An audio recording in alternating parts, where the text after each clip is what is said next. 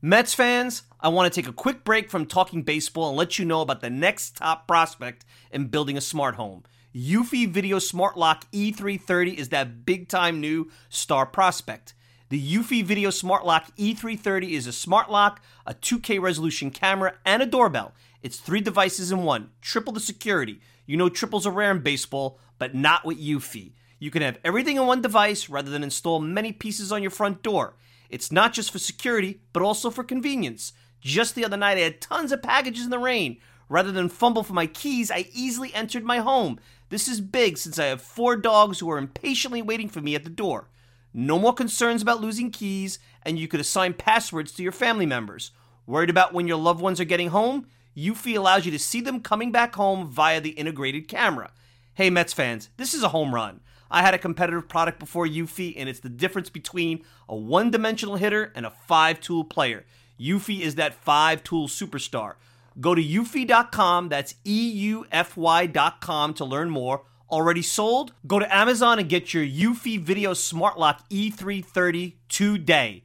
Want to go to the store? Best Buy will have it starting around May 20th. Get complete control over your front door at ease with the Eufy Video Smart Lock E330 today. At Parker, our purpose is simple.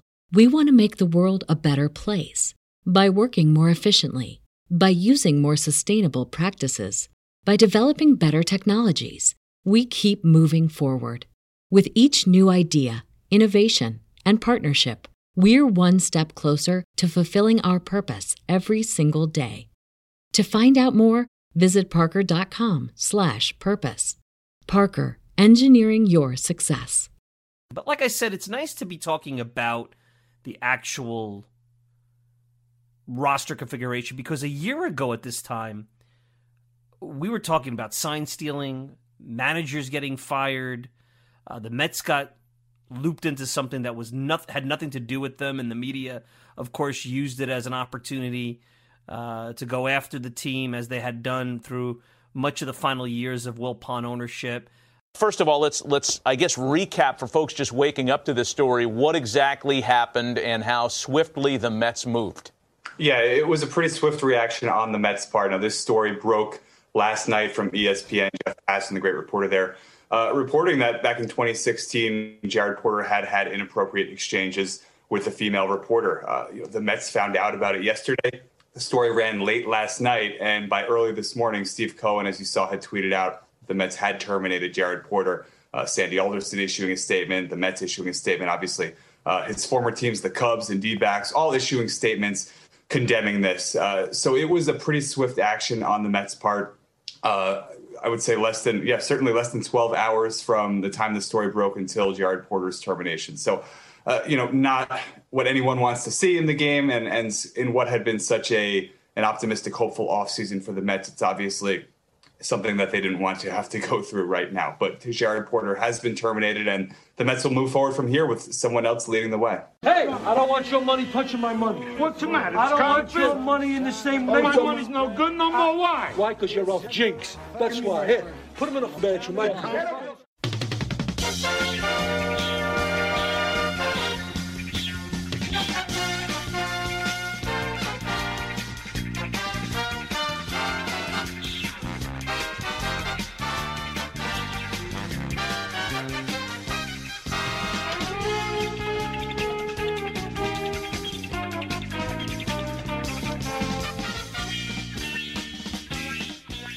It's another edition of the Talking Mets podcast here on this Wednesday, January the 20th, 2021. Of course, I'm your host, Mike Silva. You can check me out all the time at the TalkingMetsPodcast.com. Send me a tweet at Mike Silva Media, and you get the show on Apple Podcasts, Spotify, pretty much whatever podcasting service you desire. If you want to interact with me, Mike Silva at TalkingMetsPodcast.com. No G, Mike Silva at TalkingMetsPodcast.com. Well, you have to be able to laugh a little bit. And I was thinking as you just heard the short intro coming into this latest edition of the program, which I wasn't planning on coming to you just a couple of days later. And I don't know if you want to call this a short because we have a lot to get to, which I guess it's about 24 to 36 hours, which I think I saw on Twitter. It was called an annoying period for the Mets. And I think that's the right thing. I don't think it's a disastrous period. It's certainly not a fun period. I certainly think Steve Cohen had his first taste of how it is to be an owner of a professional sports team in this town. But you have to laugh because I thought as the news was coming down late Monday night, and, and to just to put it in perspective, I, I said, ah, let me watch the Knicks because the Knicks had won a, a, nice game at the Garden earlier in the day, so I recorded it and I watched the replay of the Knicks, and I was about to, you know, tune into, you know, you know maybe some news and go to bed. It was almost midnight, and I pop on my iPad to see, yeah, let me see what George Springer is doing, and the Jared Porter news comes down. And then you read the story, and then you see the photos, and then you just go, oh my God, well, what's going on here? And we'll get into that because God forbid you ask any questions you know, right away, the media's judge and jury, and you have to just listen to what they say and take it at face value before there's any due diligence. And that's really a big thing I want to get into because I cannot believe asking for due diligence is controversial in this day and age. And apparently, by me doing that on Twitter, it became controversial. But uh, I said to myself just a day ago, I had said how nice it is to be talking about roster moves. We were trying to figure out the luxury tax. George Springer, Brad Hand, you know, what is going on with the uh, scrap heap market. And uh, here it is. You know, I make that statement. You heard that statement coming in. Then I go to the clip with the news about Jared Porter and the texting scandal. And then I use the nice, and I don't know if you guys realized it. I'm sure you did. I mean, all of you have watched, I would hope, a Bronx Tale. I mean, I understand maybe we have some younger fans on this program, but 1995, uh, 1994, maybe that came out. That's not that long ago. And if you were born around that time, I would think at some point you watched the show, the film, the show. That's a film. This is a show. That's a film. But I thought it was funny, so put me in the bathroom. I'm the jinx. Nobody wants to listen to me make proclamations like, hey, it's nice to be talking baseball because the next thing that's going to happen is an off the field scandal. I don't think you could put money down, and I and I would love to know what the odds would be if there's an expert bookmaker in the audience that in back not much less back to back years, but what are the odds that a team in their history has not one but two major employees get hired and not make it to opening day? I bet you you have better odds of Mega Millions or Powerball. I know there was a big Mega Millions drawing uh, what was it last night or this tonight? I don't know. I don't play those things, but uh, I wonder if what the odds would be versus that because you could not have scripted or told me after what happened with Beltran last year that this was going to happen again, much less happen in the following year. It's got to be minuscule, minuscule the the the odds. So anyway, that's going to be a theme. I think everyone's exhausted from that, and and believe it or not, as abhorrent as everything was with the situation, and I know that there's fallout and more discussion, and I know that the league is certainly going to have to take a look at HR policy because baseball has been so loose and there's so and it's so hard for a league to be tight on HR policy as a company when you have everybody running around in their own little world throughout 30 ballparks and all these different interactions you have. I mean, the biggest thing about HR policy with a company is the more interactions you have, the less structure in those interactions, the more of a risk you run because, you know, you don't know what people are capable of doing. And in the world of Zoom where people are in the comfort of their homes now, I mean, you've seen there were that was that one reporter, well-known reporter that uh, did a lewd act on Zoom. So, uh, what I do think is going to happen as a result of everything is there is going to be an extreme clampdown of media interaction with players and and people uh, of different organizations. There will be. I mean, before I get into the Porter situation and, and, and the controversy, which is asking questions about the report before acting, because I think that that's still a right and that's still something that we should do regardless of the evidence. But I think already with the pandemic and with Zoom becoming part of the culture of sports reporting, I don't think you're going to see. And I've ta- I, I know somebody, and he's been on the show, Joe Casal, former agent, a guy who who knows the business of sports very well. I don't think you're going to see media back in the locker room for a long time, maybe ever. And the only people that may be getting some locker room access might be MLB.com employees. I think you're now perpetually going to have the eye in the sky in the press box with Zoom and watching games. And if I'm a player and somebody contacts me directly and somehow gives my cell phone, I don't know if I would give my cell phone unless I really, really trust that individual because now, I mean, who's to say on a cell phone all of a sudden by accident you text something to the wrong person? It happens. You really have to be careful. And unfortunately, because of people that do bad things like Jared Porter and others, if you're interacting with someone from the opposite sex, you have to be that much more careful, especially if you have a family.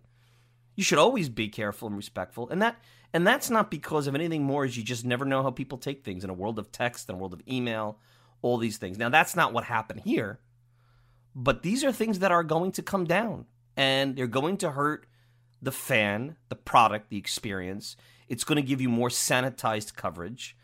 A good thing I think of everything of cleaning up the interaction is that maybe we'll focus more on the game because I think over the last 15 years with social media, the game has become less of the attraction and the free agency, the finance, the stats, the the uh, WWE nature, more so in the NBA of of people and personalities, uh, has become more of the story.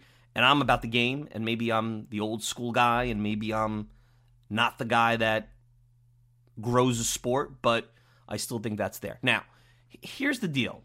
I I don't have to go through the details on this what is a family program.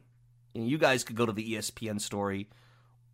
Jeff Passan, who's been on this show, did a great job breaking this thing down. And what I said earlier in the offseason that the Mets were trying to turn the page and, and take on something really historic.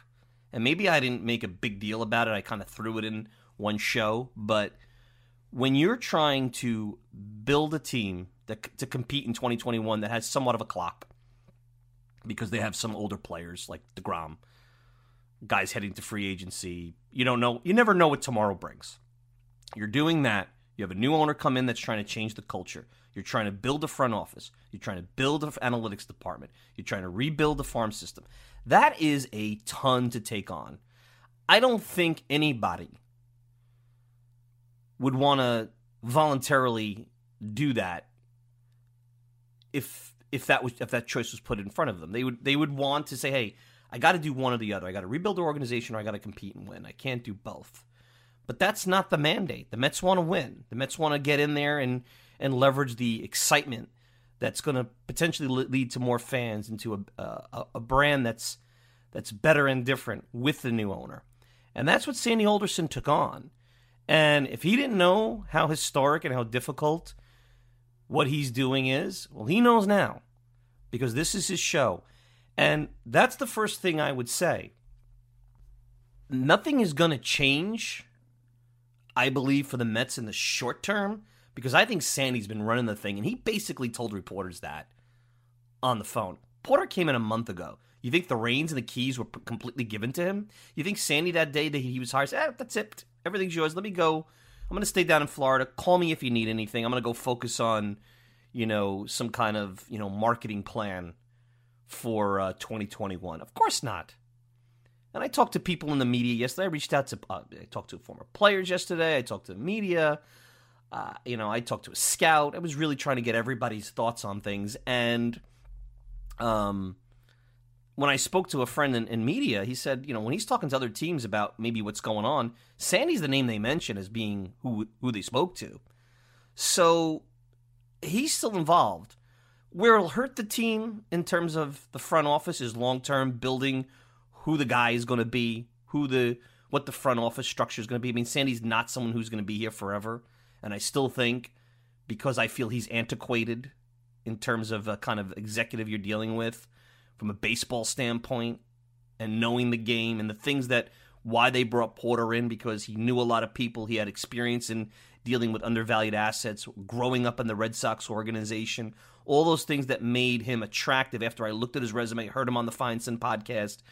all those things were, were qualities that they needed and were going to help them both in the short and long term. Those are gone. Now, can Zach Scott make up some of that? Zach Scott's a numbers guy, and it sounds like he, he really impressed the Mets in, in the interview. None of us were in the interview, so we don't know. There is reports that the uh, the Mets feel maybe he's not the front guy because of his personality. And let's be frank, being in front of the media and having a personality and being able to manage the messaging to the New York audience is very important. That doesn't fall into, you know, some kind of analytics formula. So he could be the best guy and he could be the best guy to build a roster. You need somebody that's going to be able to be polished with the media and and present some kind of case. They're a stakeholder. The fans are a stakeholder. They shouldn't be the most important thing, but they're important enough because they're going to drive the message more so now than ever. And if Zach Scott, there's some questions on that. Well, maybe he develops into that. For me, the guy that the reason that that that he's a not a front guy is because I want someone with obviously those people skills, but also somebody that has more of a player development scouting background, not straight analytics. I think analytics and growing a team that way is way too one dimensional and eventually will bite that team in the rear end. That's that's basically my point, and I could be wrong, and maybe Zach Scott will be that guy. But there is no rush, and I even said, I said this before they hired these two guys. There was no rush in the short term to hire somebody. This was Sandy's show. The minute that Steve Cohen hired him, he made it Sandy. Sandy's the guy that's going to be his first foray into sports ownership, and he's going to be his initial era, and he's going to have to live or die with it. And if it's the wrong decision, there's nothing they could do about that now. But again, think about how historic this is. He gets he takes over the team November 1st. Alderson comes with Cohen. They have to rebuild the front office, rebuild the analytics department, rebuild the minor league system, and oh by the way, Sandy, we want to compete and win next year. And free agency is in about 5 minutes. You think that's easy? Well, it showed you it's not. And now, here's the other part. You get thrown into controversies and people and free agent markets that change, as you saw with George Springer. And you got to deal with all that. So the good news is the Mets are positioned with an experienced, long-time exec in Sandy Alderson that has the respect of the media, that knows how to work his way through the MLB process. He may not be a player development guy anymore. He may not be the best eye for talent, but he still has a cabinet. Uh, I saw a breakdown of who's in his cabinet. He's got analytics guys, a ton of them. He's got scouts. Tommy Tanoy is in there, and he's been with the team a long time. Uh, he's got his son as a scout. That I'm sure if you can't trust your family at this point when you're trying to do something, who the hell are you going to trust? And of course, Zach Scott, who numbers or not, has been around the game a while and has been with an organization like the Red Sox, who, let's face it, knows a thing or two of how to build a winning team. They did it quite a few times while Scott was a member of that front office. So that's the good news. The bad news, like I said, you saw a Joey Lucchesi deal, a nice value driven deal that the Mets were able to jump in and get involved in a three team trade. That's the kind of thing that Porter brought. You lose that. But let's get to the actual situation with Porter and not so much what happened in terms of the result, because, and I want to clarify because I think people are taking a tweet that I put out there very, very much the wrong way. When you read the ESPN article, you look at it, and, and I remember showing it to my wife, and I said, "This is you can't come back from this." And and as someone, my wife was like, you know, what's this guy doing? I mean, those photos. This guy, you have to realize this guy. It's not about work anymore. He's screwed as a as well. It's about work. He's not going to get a job in baseball. I don't think for a long time. He's probably going to get suspended, just like uh, Taubman did. I don't know for life, but maybe. Uh, or for a very long time. But even if he comes back, he's going to be buried in some front office somewhere. And he's probably going to have a hard time if he has skills to get a real job somewhere in the real world, which I don't know what skills he would bring because nobody cares about a scouting report in corporate America who's not in baseball. Uh, he's going to have a hard time getting a job because that's out there for the rest of his life. For the rest of his life, he's 40 what? 41? He can live to 100. That's out there. It's not going away. You can't scrub that. There's no program that could scrub that. And what you really see out of this is yeah, you see the whole thing with how hard it is for uh, those covering teams of the opposite sex to uh, gain respect. Um, you know, everybody has trouble gaining respect. Outsiders who don't come from this industry. You think a guy like me who has no media experience, you think I've been welcomed with open arms? Now I haven't been harassed, but everybody has their pain point. Never, never say someone's pain point is worse than another because everybody's got their pain point. Some have worse experience than others, but everybody has their pain points going into an industry. Let's remember that. But um, what's sad about this is you see a guy that uh, five years ago was 36 years oldish, and the behavior was like that of someone who was in high school. There's some stunted development here, which may be part and parcel to being in a in a game that's a child's game. Um, that it's becoming more corporate. Maybe that's part of it. That as he went in in a different era, because he's been in the game, what, 15, 16, 17 years, whatever. The game has gone from adults playing a children's game, building a children's environment in a front office to maybe more corporate and certainly more covered. So there's no excusing what he did. I never excused what he did. What I said at that point is this we've gotten one side of the story pretty bad. And nobody in the Mets at that point, when I read it, as you get into the early, I mean, this thing moved fast. This was like late yesterday into the morning as you woke up out of bed and you started reading about it. Guy was fired by about 7:30, 8 o'clock in the morning. So a tweet at 6:30, 6:45 goes stale, you know, in seconds. A show would have went even more stale. That's why I didn't do anything till this morning. But he was entitled to the minute that came out some sort of due diligence by the Mets where it can't be, well, he's gone, he's fired, there's no way of coming back from this. That was a high percentage chance that was going to be the case. But, and it, this is what the Mets did, exactly what I asked. Instead of firing him immediately because the media put something out there, because last I looked, they don't run this, they, well, they're trying to run the country, and maybe they do, but they shouldn't be running anything. They should just be putting stories out there. They needed to do due diligence with the owner. Is this is a valued employee? Clearly, they did their background. Okay, get to that in a minute. And they should at least walk through scenarios of what if we kept them. That's due diligence. That's good management. Even if it's 0.00001 chance of that happening, you have to do that as a good manager. And a guy like Sandy Alderson, who's a logistics process guy, who's a deci- I'm sure is a decision tree guy. That's what he did. He didn't just he called Porter. He got his side, which sounds like was not exactly a lie, but wasn't as transparent as he liked. Read the story. I'm sure they called Passan. I'm sure they called around baseball. I'm sure they tried to fact you know fact check. You know, we saw a text message that in that situation was one sided. We have no idea in that story when you first read it if there was any consensual relationship. Because to be honest, that's not it's it, it's not proper what he did. And it's embarrassing to me. It means he should be ashamed of himself as a person. What he did. I mean, that's just I mean, he's not gonna he's not gonna be able to get a date. I talk about a job, he's not gonna be able to get a date. That's out there for the rest of his life. Like he should have thought about that. Like, what are you doing? How does he, you know, he looks, he went, even if he didn't get fired, he went from looking professional and polished as an executive to a child in a matter of seconds, even though it was five years ago. But you have to do that due diligence. That's that's a good management.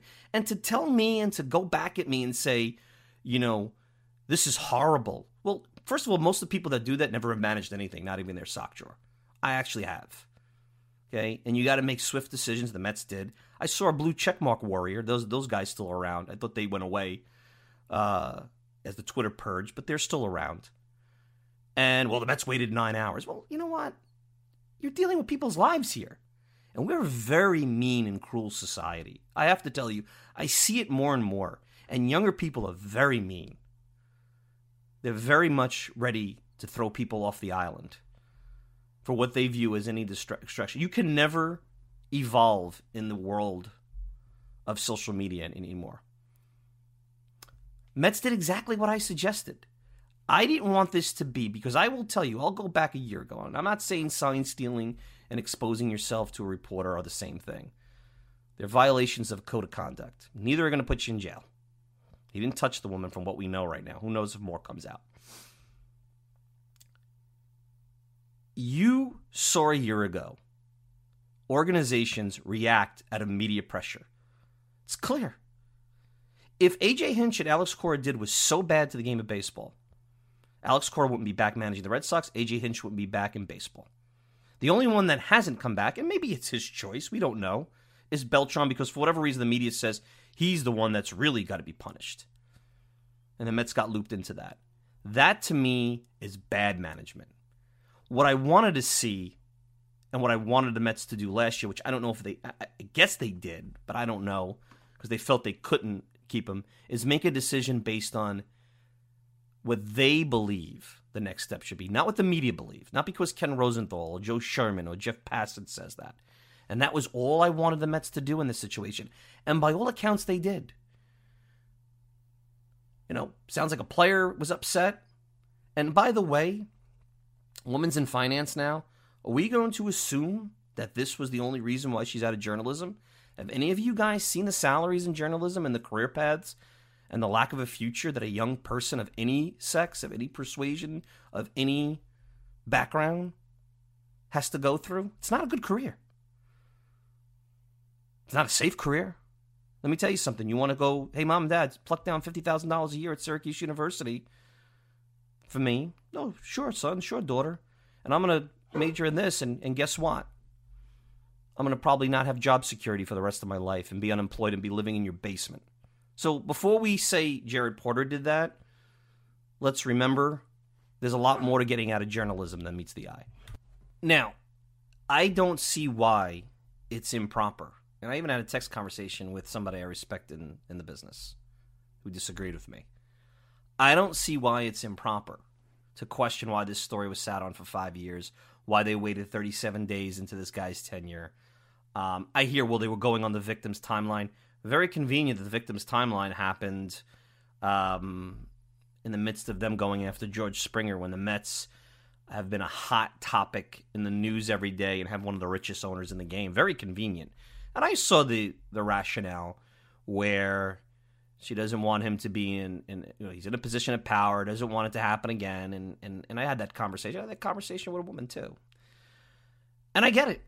I get it. Makes total sense. But he was in a position of power with Arizona as well as an assistant GM. And last I look, assistant GMs are a hair away and they make decisions and they're in groups and they have influence in the organization. When you report to the big guy, uh, you're going to be able to muscle things around. So he was no less of a threat for the last five years than he was today.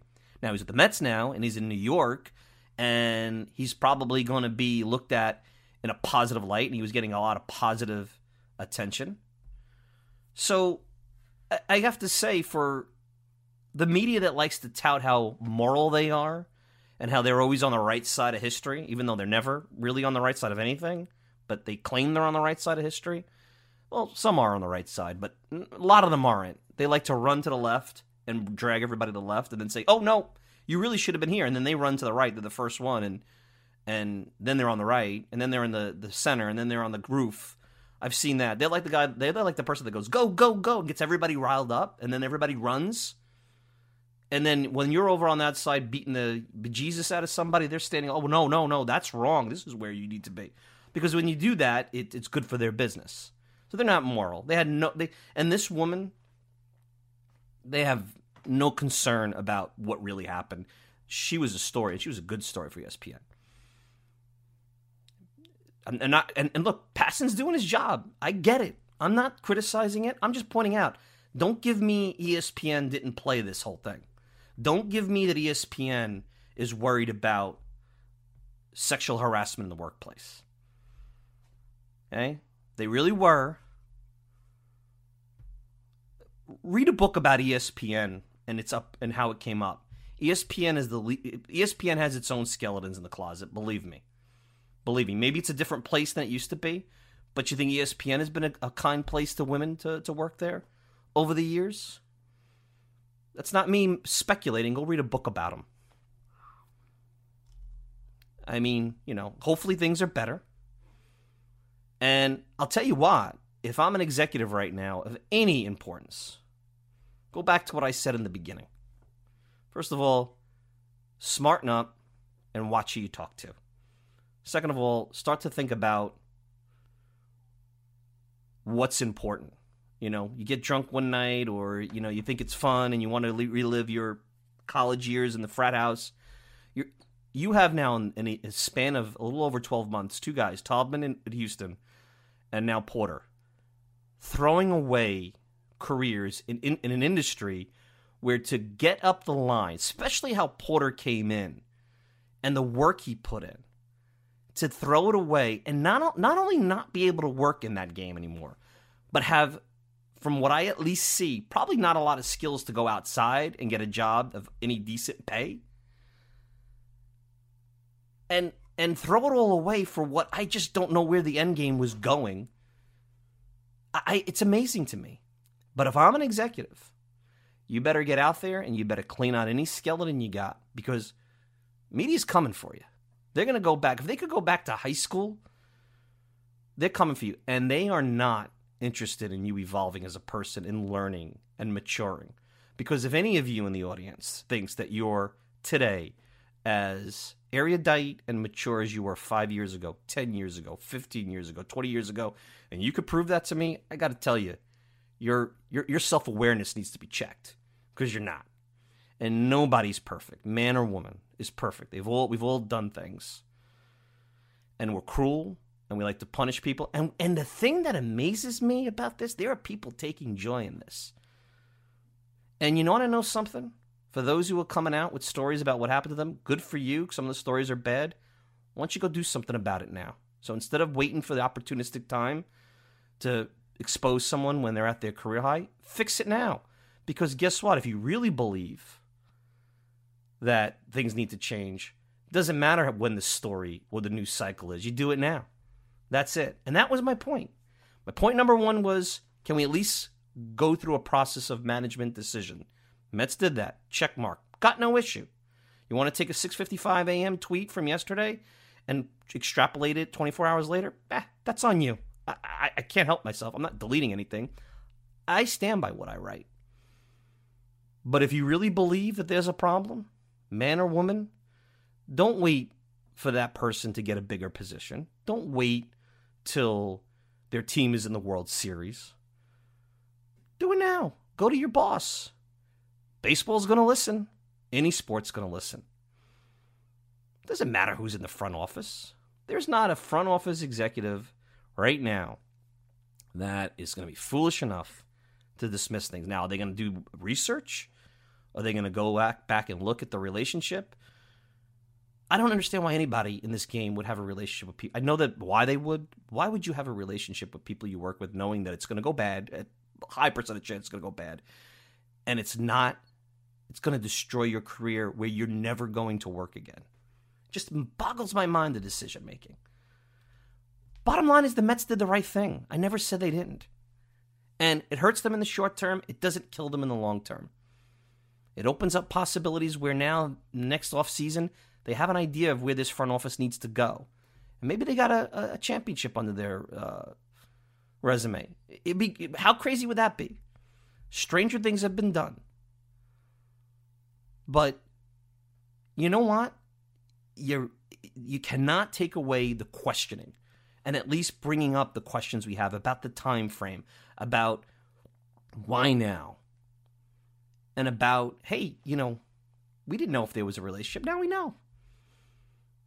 It just amazes me that it's like, oh, media said it. I don't like it. And it's time to tar and feather someone and take pr- uh, pleasure in it. Very sad times. And there's a generation of people, maybe I'm being unfair here, that take a lot of pleasure in painting other people, especially if it's people they don't agree with or of a different background of theirs. It's just amazing to me. It's it's it to me it's it's sad and I never thought like that growing up. And I think one thing I've learned being in sports and throughout that people can evolve, they make mistakes and uh, some mistakes are more egregious than others and some mistakes you can't come back from. But uh, let me tell you something. What Jared Porter did was bad. He deserved to be fired, and the Mets are trying to build a culture. But is it the worst thing I've ever heard of in sports or seen in sports from an athlete or front office executive? Not even close. It was treated as such, but not even close. Well, it wasn't a banner day in rebuilding the roster. Mets lost out on George Springer. Where do they go next? We'll talk about that and more right after this.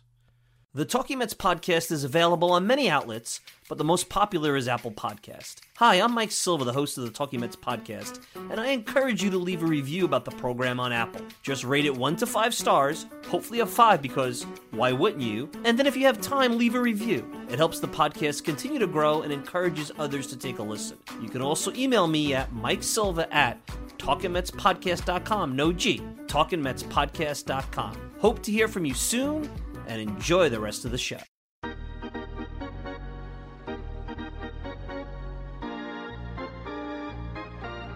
All right, we're back. You know, if you go back to Sunday's show, uh, the George can the Mets afford George Springer was the theme. A lot of the things that have happened from a player transaction standpoint over the last 48 hours really solidifies that I was on the right path with my thinking with both Springer and with the starting pitching market. First with Springer. Springer got a nice deal. He went to Toronto. He basically showed you the question I had was does he really want to go to Toronto? Does he want to pay the taxes? Is the value of the deal enticing enough for him not to go back to the Mets and say, you know what? Um, whatever the Mets offer is, which we don't know, Mets will probably eventually things will come out. I don't think they'll have a press conference about it because Sandy Alderson had his press conference about the Porter situation yesterday. Um, you know, there was really 115 million of Mets money if that's the offer that has been bandied about versus getting the sixth year, getting to 150, whatever else million.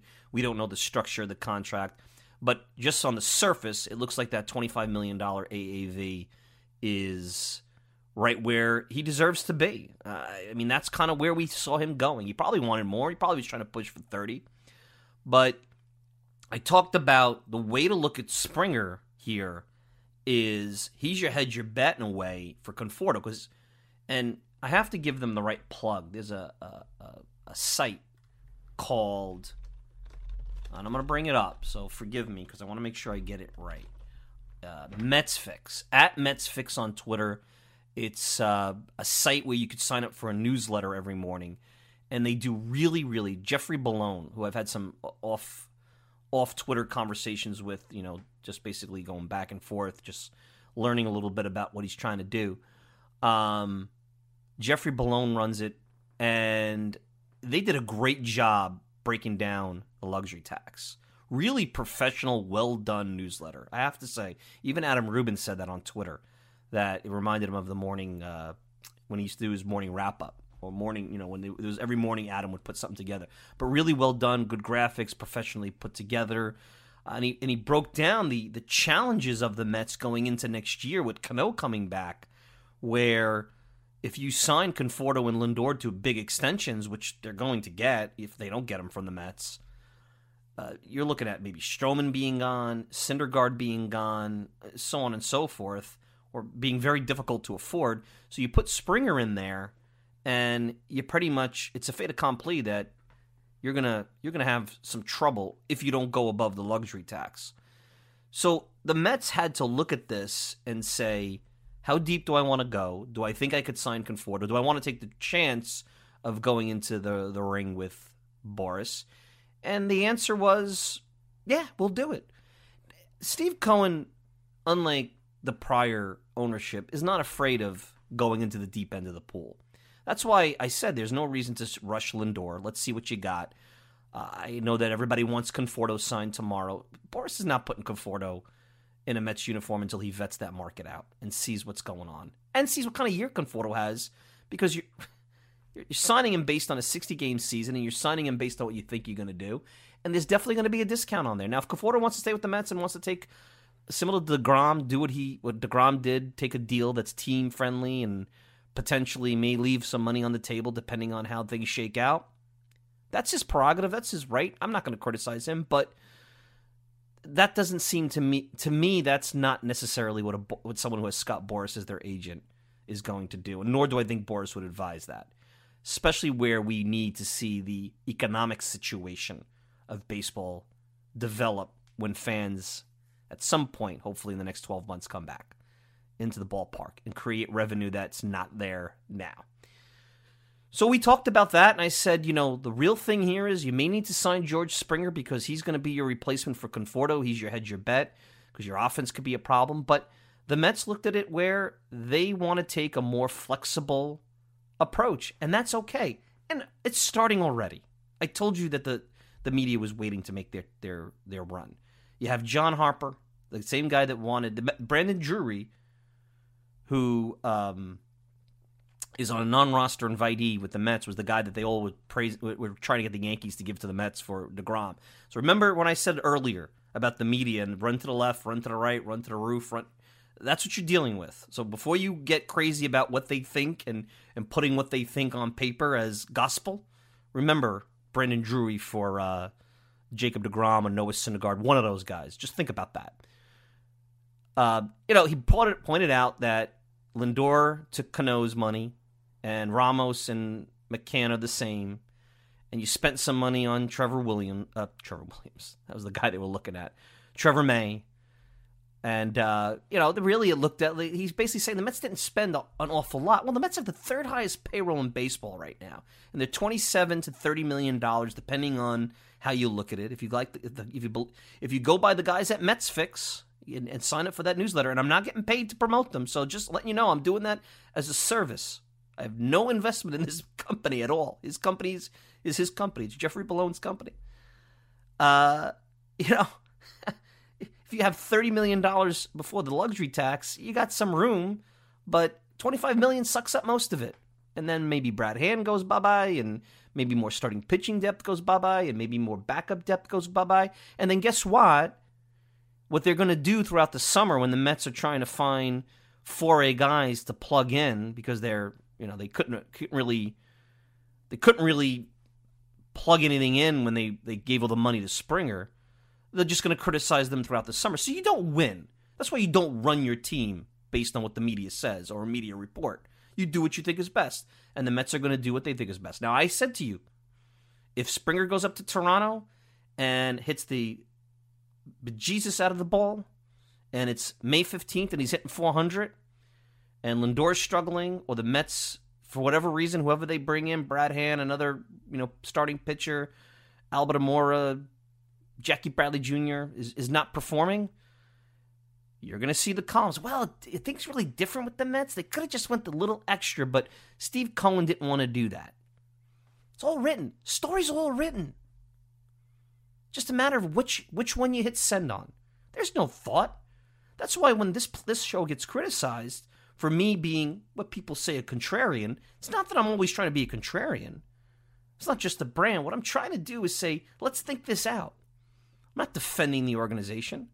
Personally, I was leaning towards, and I said this on Sunday, I think Conforto's not a sure bet to resign regardless. You don't know what's going to happen with Lindor. When you have a chance to pounce and really put together an elite offense, you do it. I think the sixth year to me, and I spoke to a scout yesterday who said, the guy's going to be a corner guy in two or three years. What is he going to look like in six or seven? And I said, yeah, that's that's true. That's that's a good point. And now you have yourself an expensive hood ornament, which is essentially what you're going to have with Robinson Cano in a year. Because, you know, you think his range is going to get any better sitting on the couch, even if he plays winter ball for 12 months while he's suspended? It's not. And, and you, you already have a DH. And by the way, I, I have a hard time believing that the decision about a DH is a big part of the Mets not going for Springer. And I do not think Jared Porter had anything to do with it. If you think the Mets couldn't put a press conference together at 4 p.m and deal with a decision that, after you really looked at everything, was pretty black and white, cut and dry, with Steve Cohen at 7:30 in the morning, and engage with Springer's agent. And if you don't think Springer's agent called him and said, "Hey, things with Toronto are heating up. Are you going to get it to the deep end of the pool here in this or not?" Come on, guys. Professionals multitask. This is not high school, okay? Please. Enough is enough. Some of the things I read sometimes shows me the lack of understanding about the real world. People who think they know everything. And I'm not just I'm not talking fans, I'm talking members of the media. Look like, have you ever done anything outside of write a story in your life? You balanced a checkbook? Like really immature, childish stuff. And then they look at me and say, "Oh, well, you know, what are you? Who are you?" It just amazes me. So, so where do the Mets go? That's the next real question.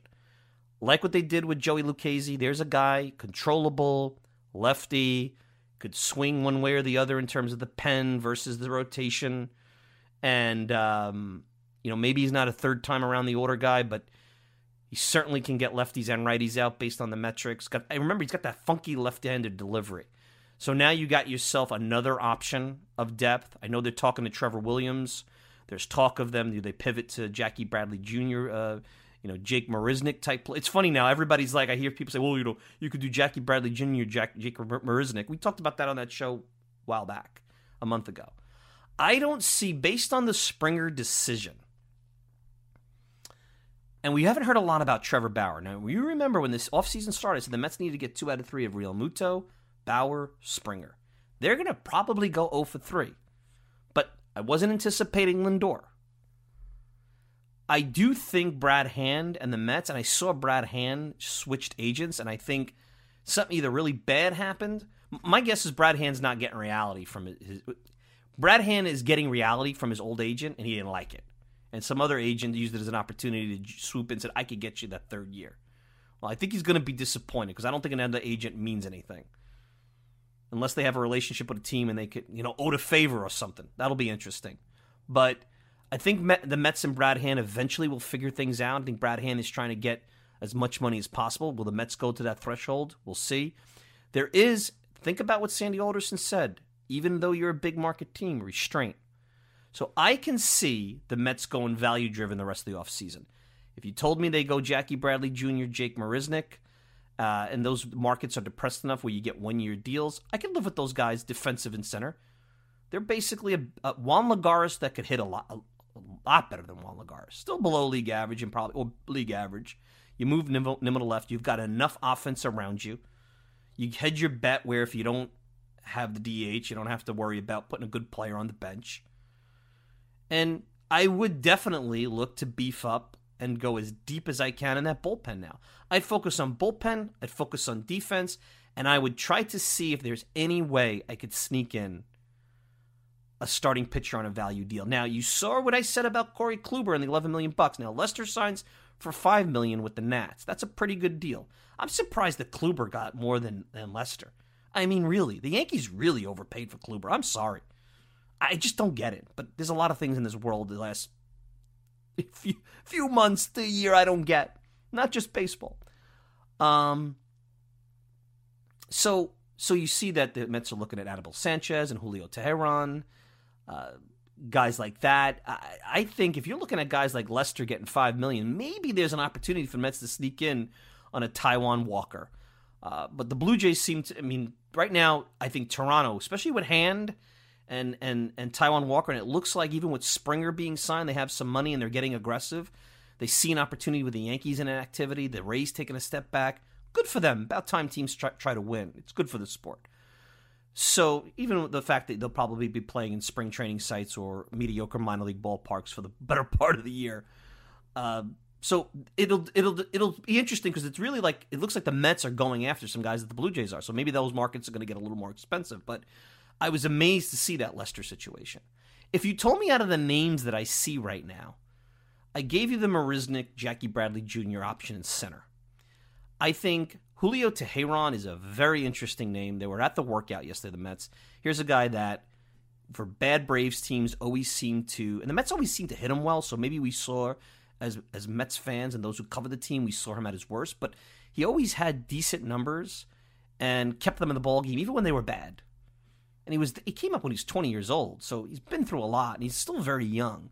If he's healthy, I don't see why you wouldn't dive into that that market. Anibal Sanchez, that's uh, he's he's had he had good years in Washington, and he helped them, but uh, you know he's had more below league average bad years in the last five, six, seven years than good. So to me, he's more like um that veteran that you would you would sign on a on a non roster uh, a guy that potentially would be more likely in Syracuse than not. And I don't know if that if Sanchez does that. See, that's really the question. The veterans that are out there are they are they really interested in um, spending time in, in the minor leagues? Because when you sign these non-roster deals, you're talking to the GM and you're saying, "Hey, what's the odds of me making the team?" Even though you have to make the team and there's no guarantees and there's opt opt outs for both, you have a feeling of what are the odds of you navigating spring training. I've talked to players that have signed these deals. They're not that they're not going in blind. They're not going in saying I have no shot at making the team. They they know. And they look at the roster. The agent, if they're doing their job, the agent, they're looking at the roster and say, Well, I could do this, I could do that. You know, they know. So if you want to talk about big signings, I think the only big signing I could see the Mets do is Brad Hand. I think that would probably go into their focus. And I think everybody else falls into value driven. They only have a few spots left. But I like the Lucchesi signing, and I think he can be an interesting piece out of the bullpen or in the rotation. To me, he's every bit of what uh, a Matz can give you or a Peterson can give you. So now you have an extra option. It gives you more comfort in putting Lugo in the bullpen, where we see that going. And depending on whether they could get into the Brad Hand sweepstakes, and we'll get into the Mets bullpen another time because I think we really should dive into it. Mets bullpen shaping up pretty good. You have enough offense. You have a top five offense. With or without Springer, you have it. The defense is improved. The bullpen is better with May. And they will get another arm. I do believe that. They're not going to not sign anybody the rest of the offseason. And now they focus on depth and defense, and away you go. And uh, uh, forget about extensions for Conforto Lindor. Play the 2021 season. Because unless those guys are willing to give you a discount, they're not signing an extension before April 1st, and neither one is going to do that. But I also said the Mets weren't going to make a trade, and they did, so what the hell do I know? So that's really where you're at. Don't fall into the trap with the whole Springer, the Mets narrative. The Mets aren't spending. It's going to be painted that the Mets blow. There's two things that are going to come out over the next 24 to 48 hour news cycle. They're going to try to figure out the Springer contract and why the Mets couldn't match it, even though there were plenty of people that warned that it could have negative impacts on Lindor and, and, and Conforto. They're going to find reasons why the Mets aren't as good now because they don't have Springer. And they're going to find reasons to say it's because Jared Porter's scandal. Just book it. It's all hogwash. Mets made a business decision and set you up for that, where they would get involved if the price was right, and the price did not fall to the level they were comfortable with. And I'm okay with that. Even though I said at the beginning of the offseason it'd be a disappointment. And I, we talked about this on this show. How would the fans handle if they didn't sign any of the big guys? Now, Lindor gives you a different cushion, but we're almost at the point where that's going to happen and you are seeing exactly what I told you was going to happen. The Steve Cohen honeymoon is over, the fan honeymoon is turning, and they will start to put questions in your head that it's same old Mets, just with a different face in the owner's box. It's not the case.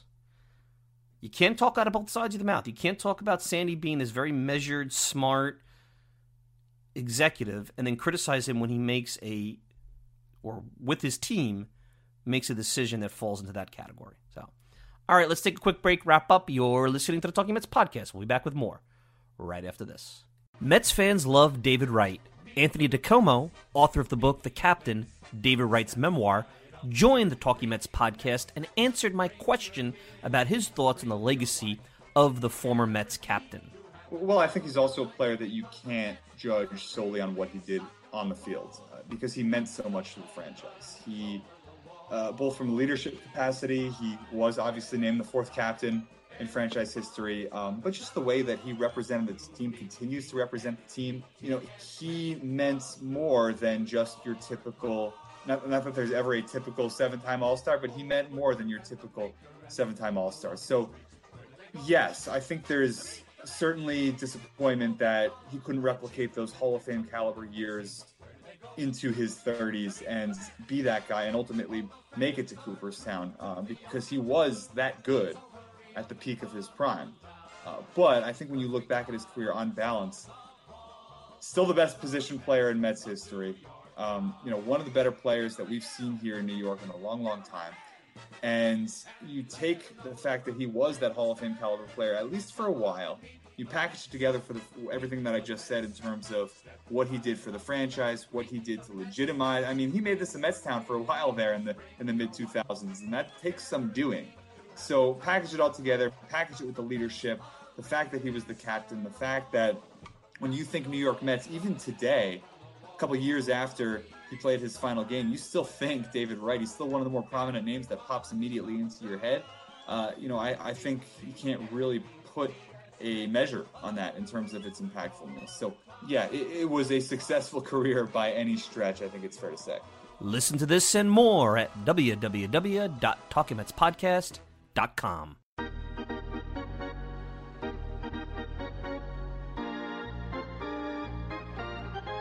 All right, we're back. Final thoughts. And uh, like I said, there was a, a, couple of things I want you guys to check out. Uh, first thing I want you to check out is Mets Fix on Twitter.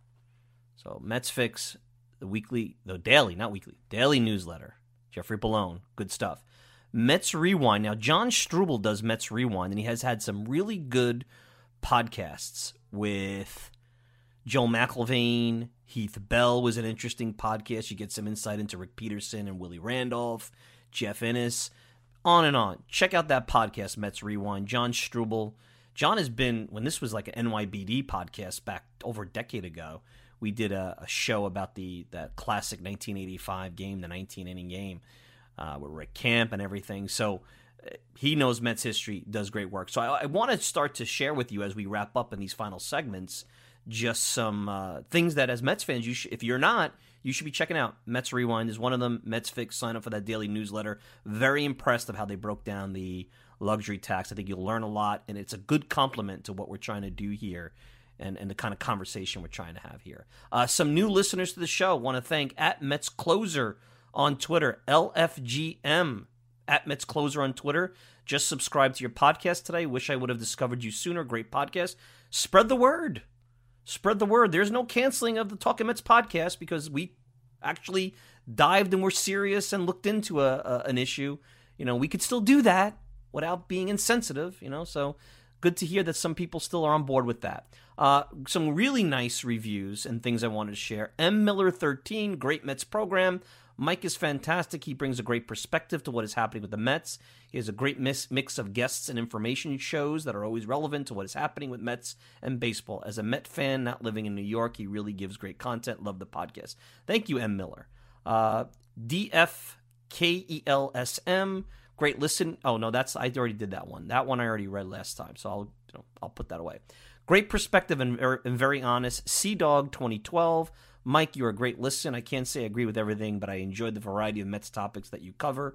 I truly enjoy your perspective of the team, the business of the game, and where the players' heads might be at. You are very professional and you're great to listen to on a weekly basis. Thank you. Well, thank you, Sea Dog 2012. And like I said, there's plenty of people that won't disagree with things, but I, I hope you see and understand as you listen to this that I try to do this with the utmost competence Maybe you don't like my thought process. Maybe you don't like the way I think about things, but I think I'm respectful with it. I'm trying to be as as down the middle to all sides as possible. I definitely have some biases. That's everybody has biases. But I hope you see that. So I want to thank some some good feedback, new listeners listeners to the show. Mike Silva at talkingmetspodcast.com. No G uh, is the email address, and you can send me good, bad, and different, as long as it's fair. I'll get back to all you guys as much as quickly as I can, as long as it's fair. That's all I ask. That's all I ask. So we do that. So what's next? Um, look, you know, want to get into the Hall of Fame. Springer's off the board. Not sure if there's going to be any big splashes the rest of the week, but we'll definitely continue to talk about the team. Uh, we're going to be back on Sunday. The plan is to talk about the Hall of Fame, the Hall of Fame vote, get into that. Hopefully, no more off the field nonsense and more revelations about the Mets two in two years. That's enough. That's enough for a lifetime. So we'll see that. But I want to thank everybody for tuning in. Of course, you could check out the show all the time at the TalkingMetsPodcast.com. Send me a tweet at Mike Silva Media, and you get the show on Apple Podcasts, Spotify, pretty much whatever podcasting service you desire. If you want to interact with me, like I said, good, bad, or indifferent, Mike Silva at TalkingMetsPodcast.com. No G. Mike Silva at TalkingMetsPodcast.com. I'm your host, Mike Silva. Enjoy the rest of your week. We'll be back with another podcast on Sunday. Till then, take care, everybody.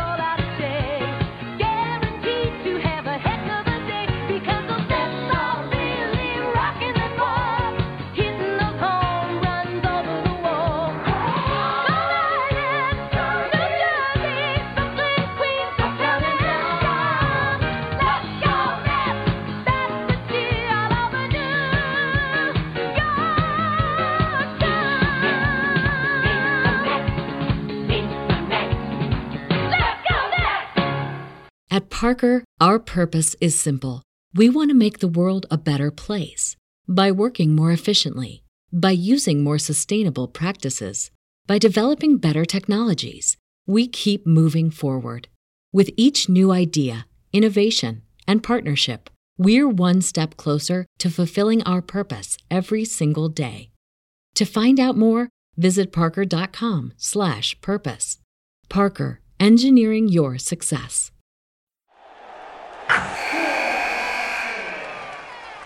Wilson, you sent the game-winning email at the buzzer, avoiding a 4:55 meeting on everyone's calendar. How did you do it?